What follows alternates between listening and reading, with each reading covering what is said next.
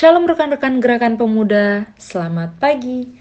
Selamat datang kembali di Sate Urat, saat teduh pemuda Batra Hayat.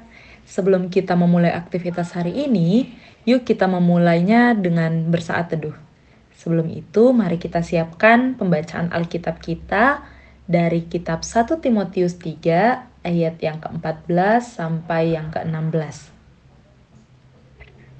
Jika kita sudah menemukannya, yuk kita terlebih dahulu berdoa. Mari kita berdoa. Tuhan Yesus yang baik, terima kasih untuk kasih sayang dan penyertaan Tuhan yang boleh memberkati istirahat malam kami. Dan saat ini kami akan membaca, mendengar, dan merenungkan firman-Mu. Biarlah kiranya Tuhan memampukan kami dengan kuasa Roh-Mu yang kudus, agar kami boleh diberi pengertian tentang firman Tuhan yang akan kami baca dan renungkan bersama.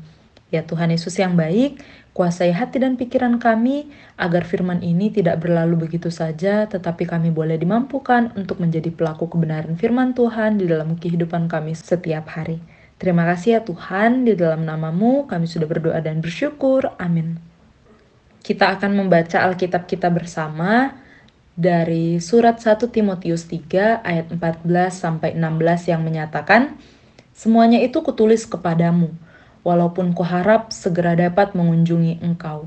Jadi, jika aku terlambat, sudahlah engkau tahu bagaimana orang harus hidup sebagai keluarga Allah, yakni jemaat dari Allah yang hidup, tiang penopang dan dasar kebenaran. Dan sesungguhnya, agunglah rahasia ibadah kita. Dia yang telah menyatakan dirinya dalam rupa manusia, dibenarkan dalam roh, yang menampakkan dirinya kepada malaikat-malaikat, diberitakan di antara bangsa-bangsa yang tidak mengenal Allah, yang dipercayai di dalam dunia, diangkat dalam kemuliaan." Demikian pembacaan Alkitab. Rekan-rekan, tema S B P hari ini adalah pemimpin yang mempersatukan. Sobat muda, kriteria pemimpin sejati adalah mampu menjadi mediator, navigator, dan problem solver atau pemecah masalah. Alih-alih menambah masalah atau menjadi biang masalah, seorang pemimpin harus berusaha mengatasi masalah, khususnya yang berpotensi menimbulkan perpecahan. Dalam konteks kepemimpinan Kristen, kriteria-kriteria di atas bisa terpenuhi apabila kinerja, kualitas, karakter, kesetiaan, dan ketaatan sang pemimpin berdasar pada kebenaran firman Allah. Rasul Paulus menasihati Timotius agar ia mampu berperan sebagai pemimpin yang menyatukan umat di Efesus. Pengajar-pengajar palsu telah menyesatkan umat, menimbulkan ketegangan, serta percekcokan. Akibatnya, sikap saling mengasihi dan menghormati hilang di antara mereka. Paulus menasihati Timotius untuk mempertahankan persekutuan sebagai keluarga Allah atau jemaat Allah. Sebagai pemimpin, Timotius harus berhikmat, bertanggung jawab, dan pandai menguasai diri. Karena Allah adalah tiang penopang dan dasar kebenaran jemaat.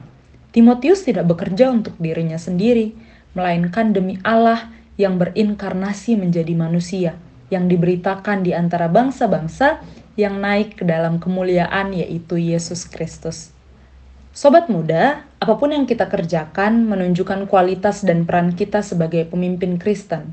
Apakah di dunia ini kita hadir untuk mempersatukan atau justru kita menjadi pemecah belah? Karena bahaya perpecahan selalu mengintai keluarga-keluarga Allah. Sobat muda, kita punya tanggung jawab untuk merawat persekutuan keluarga Allah ini. Kita dipanggil untuk menjadi pemimpin yang bersaksi tentang keselamatan Allah bagi dunia. Mulai dengan membangun sikap peduli, saling memperhatikan satu dengan yang lain, berpartisipasi aktif untuk membangun persekutuan keluarga Allah. Tugas ini jelas tidak mudah, tetapi bukan berarti mustahil atau bukan berarti tidak bisa. Karena pekerjaan ini milik Tuhan, maka Dia yang adalah kepala dan pemilik pasti akan memampukan kita untuk menjalankan tugas ini. Mari kita belajar dari seorang Timotius, meskipun muda tapi berani memberi diri. Demikian perenungan firman Tuhan. Mari kita kembali berdoa. Tuhan Yesus yang baik, terima kasih untuk firman-Mu yang boleh mengajarkan kami lewat seorang Timotius yang Tuhan pakai menjadi pemimpin di jemaat Efesus. Tuhan, kami tahu bahwa menjadi pemimpin tidaklah mudah. Seringkali rasa takut, rasa khawatir yang terlebih dahulu ada di dalam diri kami, tanpa kami sadari bahwa Tuhan yang akan selalu memampukan dan senantiasa menolong kami. Ya Tuhan, pakai kami agar kami bisa menjadi pemimpin-pemimpin yang Tuhan percayakan dimanapun kami berada.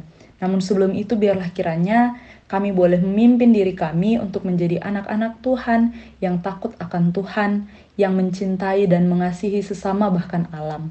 Tuhan berkati kami, masa muda kami, masa depan kami.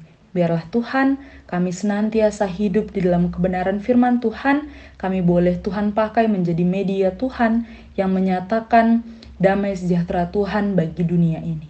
Ya Tuhan yang baik, kami menyerahkan segala aktivitas yang akan kami lakukan hari ini, biar kiranya Tuhan berkenan memberkati pekerjaan kami, pendidikan kami, bahkan segala kegiatan dan aktivitas yang kami lakukan.